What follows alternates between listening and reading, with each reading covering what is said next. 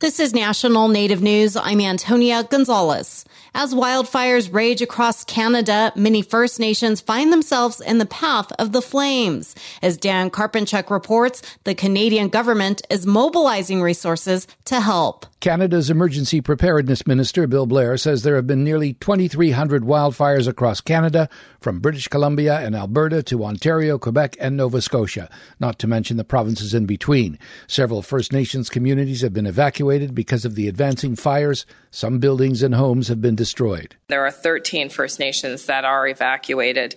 More than 6,500 people remain evacuated. Patty Hajdu is Canada's Minister of Indigenous Services. It is uh, the safety of people that's the first priority and occupation uh, preoccupation of the chiefs that I've spoken with. Indeed, people are working incredibly hard to make sure that people are moved to safety, not just from the effects of the fire itself, but certainly the incredible health risk of being exposed to the degree of smoke that folks are, are facing in communities. Hajdu says First Nations remain on the front lines of climate change. Their communities are not only devastated from the effects of wildfires, but many are surrounded by forests that provide the economy that many members work in and depend on.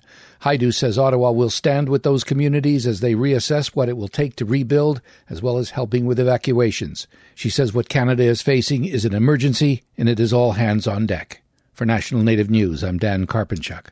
U.S. Alaska Senator Lisa Murkowski is raising concerns about childcare in her state. She recently spoke during a Senate committee hearing about the lack of child care. KNBA's Jill Freitas has more. Murkowski says in her home state, 61% of Alaskans live in a childcare desert. She says they have nothing. So when we're looking for, for workers from everything from slope workers to teachers to, to doctors, I'm having workforce issues in other spaces because we don't have access to childcare.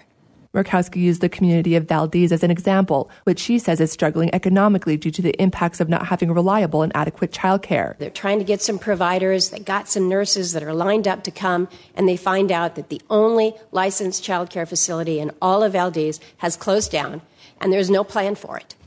The Coast Guard says if we don't have childcare there in Valdez, we're not so sure about the viability of, of Valdez as a Coast Guard community. She says it's not only about no childcare or facilities, but also the price of childcare in general.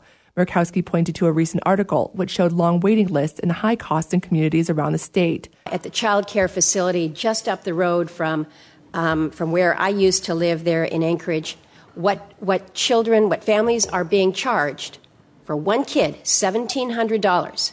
You tell me how a family who's a teacher and a firefighter is, is finding $1,700 for their one kid. So it's not only childcare deserts. Murkowski is co sponsoring a bill to provide grants for states to expand the supply and capacity of childcare providers. She spoke at a hearing in the Health, Education, Labor, and Pensions Committee. I'm Jill Freitas. The U.S. Senate Committee on Indian Affairs has passed a bill to establish the Truth and Healing Commission on Indian boarding school policies in the U.S. The commission would document the impacts of boarding schools on tribal communities and then make recommendations for healing efforts. The bill passed with feedback from former students, descendants, tribal leaders, advocates, churches, and local governments. They provided testimony for the record following a hearing on an identical bill last year. I'm Antonia Gonzalez.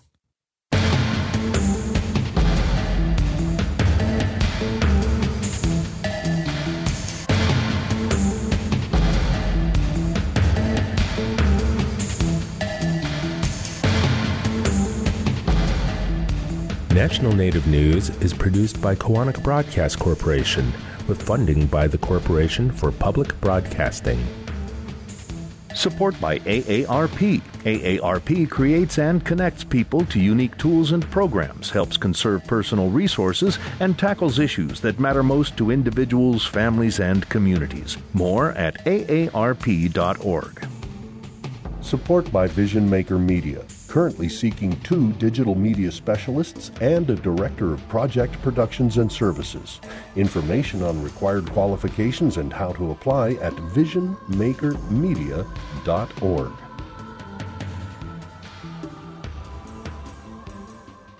Native Voice One, the Native American Radio Network.